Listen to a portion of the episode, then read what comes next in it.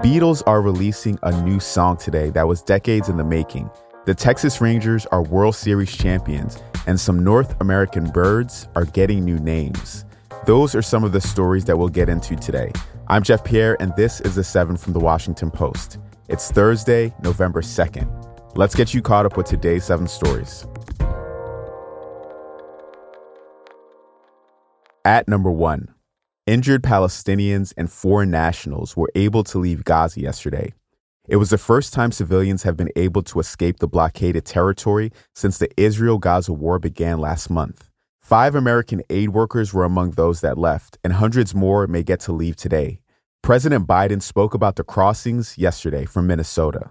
Today, uh, thanks to concerted American leadership, we're in a situation where safe passage for wounded Palestinians and foreign nationals to exit Gaza has started.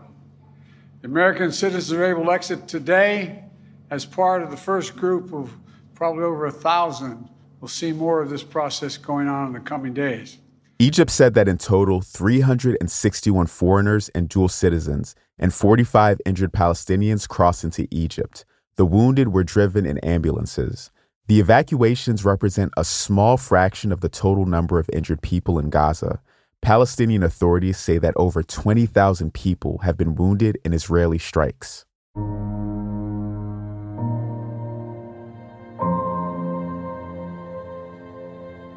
At number two, we're looking at Donald Trump Jr., who testified in a civil fraud trial in New York yesterday.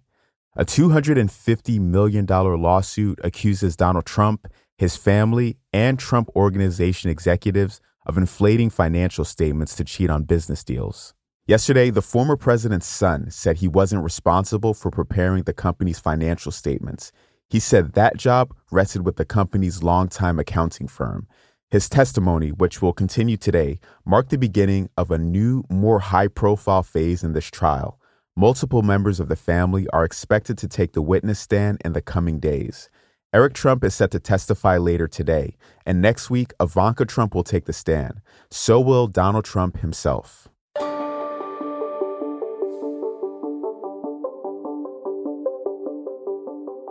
Representative George Santos survived an effort to expel him from the House. That's number three. 24 Republicans and 155 Democrats voted to remove the New York Republican yesterday, but that was short of the two thirds majority required for his expulsion. Some of his fellow Republicans had led the effort to get rid of Santos. They were concerned about the false statements he made and his federal criminal case. Looking ahead, Santos faces 23 federal charges, including fraud, money laundering, and falsifying records. His trial is set for September.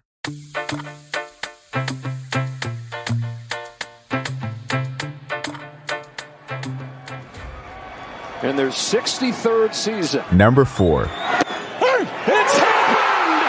The Texas Rangers win the World Series! The Texas Rangers won their first World Series title. They defeated the Arizona Diamondbacks 5 0 in Game 5 of the series last night in Phoenix. The World Series MVP was Texas shortstop Corey Seager. Last night, he broke up a no hitter in the seventh inning and went on to score the Rangers' first run of the game.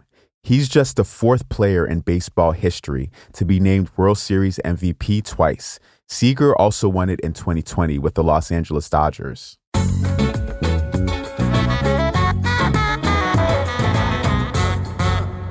Number five, the polarizing powerhouse basketball coach Bob Knight has died. We'll remember him as the General. He was a brilliant but complicated college coach.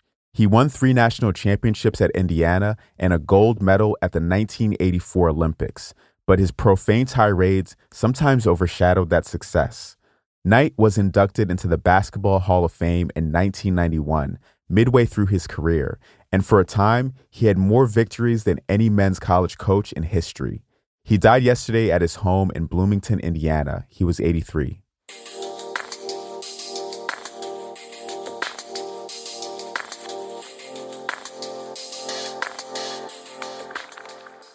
Number six, the names of dozens of North American birds are being changed. The nation's top birding organization, the American Ornithological Society, decided that birds should no longer have human names. It's going to prioritize changing bird names linked to white supremacists, enslavers, and robbers of indigenous graves.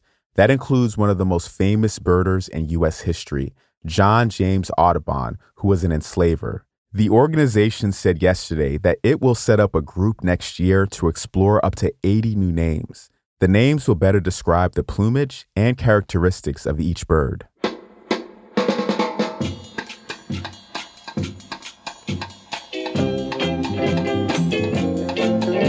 And at number seven, the Beatles will release their final song today.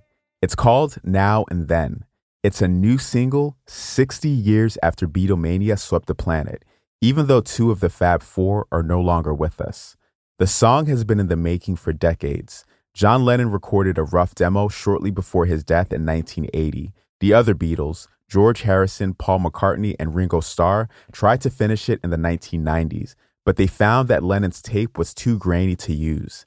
But now, Lord of the Rings director Peter Jackson has come to the rescue. He used cutting edge technology to clean up Lennon's tape and lift out his vocals. The Beatles shared a preview of it yesterday. Take a listen. I know it's true. It's all because of you.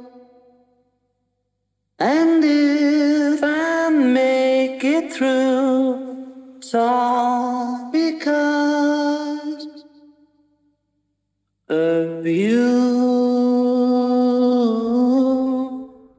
With these crystal clear vocals, the two surviving Beatles were able to finish the song and write one final chapter in the band's extraordinary history. It'll land on streaming services at 10 a.m. Eastern.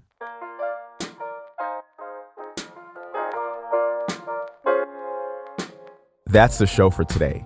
Don't forget that if you're a Post subscriber, you can get access to Washington Post podcasts ad free and Apple Podcasts. And there are more audio perks around the corner. So be sure to find the Washington Post channel and Apple Podcasts and connect your Post subscription.